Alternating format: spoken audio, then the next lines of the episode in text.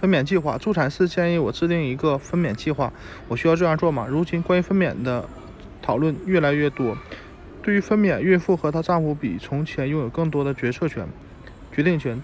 但怎样让医生坚持你们做的决定？制定十分。制定分娩计划吧。在分娩计划中，准爸爸和准妈妈可以设想分娩中最期待的场景情景，他们期待怎样的分娩方式？除了列出这些喜好之外，典型的分娩计划还应该考虑到实际情况，什么做法都行，什么是医院或者分娩中心都能接受。它不是一份合同，而是一份孕妇、医生及医生之间的备忘录。一份好的分娩计划不仅有利于获得更好的分娩过程，也可以。提前打消不切实际的期望，降将失望降至啊，只降失望值降到最低，消除孕妇和医生之间的主要分歧和误解。制定分娩计划也有了解医生对于分娩选择的看法的好机会。一些分娩计划只涵盖基本的条款，另一些会详细规划出所有的细节，甚至细到产房里的灯光和音。音乐，每位妇每位孕妇都不同，不仅因为她们怀孕的时感觉不同，也因为她们有着不同的医疗背景、药物史、产科病史，所以分娩计划会根据个体化原则制定。关于是否该将某个问题列入计划，可以参考下面的通用清单，并根据你的需要加以完善。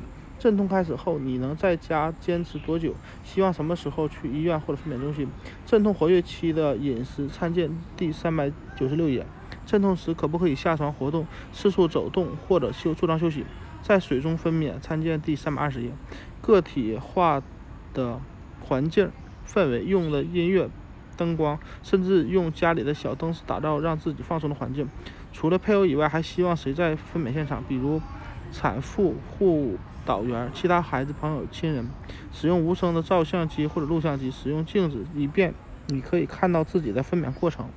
使用静脉输液设备，使用尿管，采用任何何种镇痛措施，采取人工破膜或者保留胎膜完整。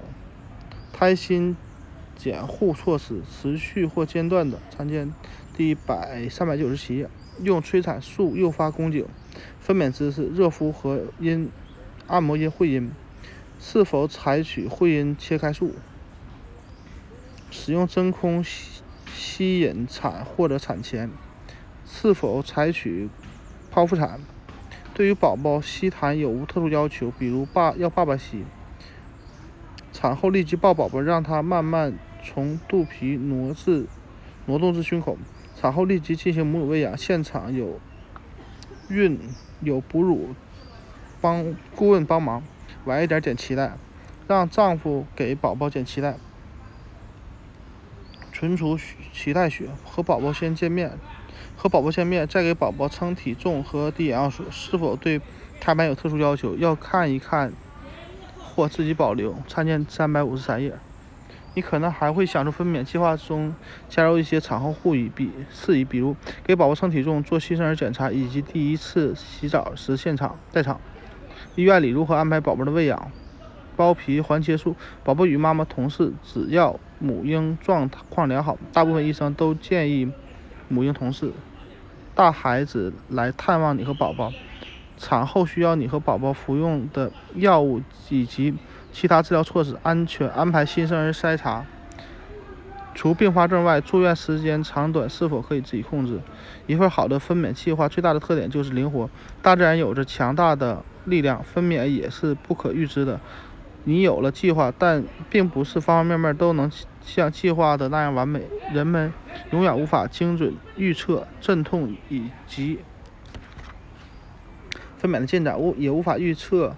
一旦宫缩来临，你会感觉如何？提前预定的分娩计划很可能在实施后才发现不不符合符合实际情况，因此可能需要在最后一分钟进行调整。在任何分娩中，妈妈和宝宝的健康与安全最重要，最后一分钟都可能改变主意。你本来强烈反对使用硬膜外麻醉，但宫口开了五厘米以后，你就呼天抢地的要上麻醉。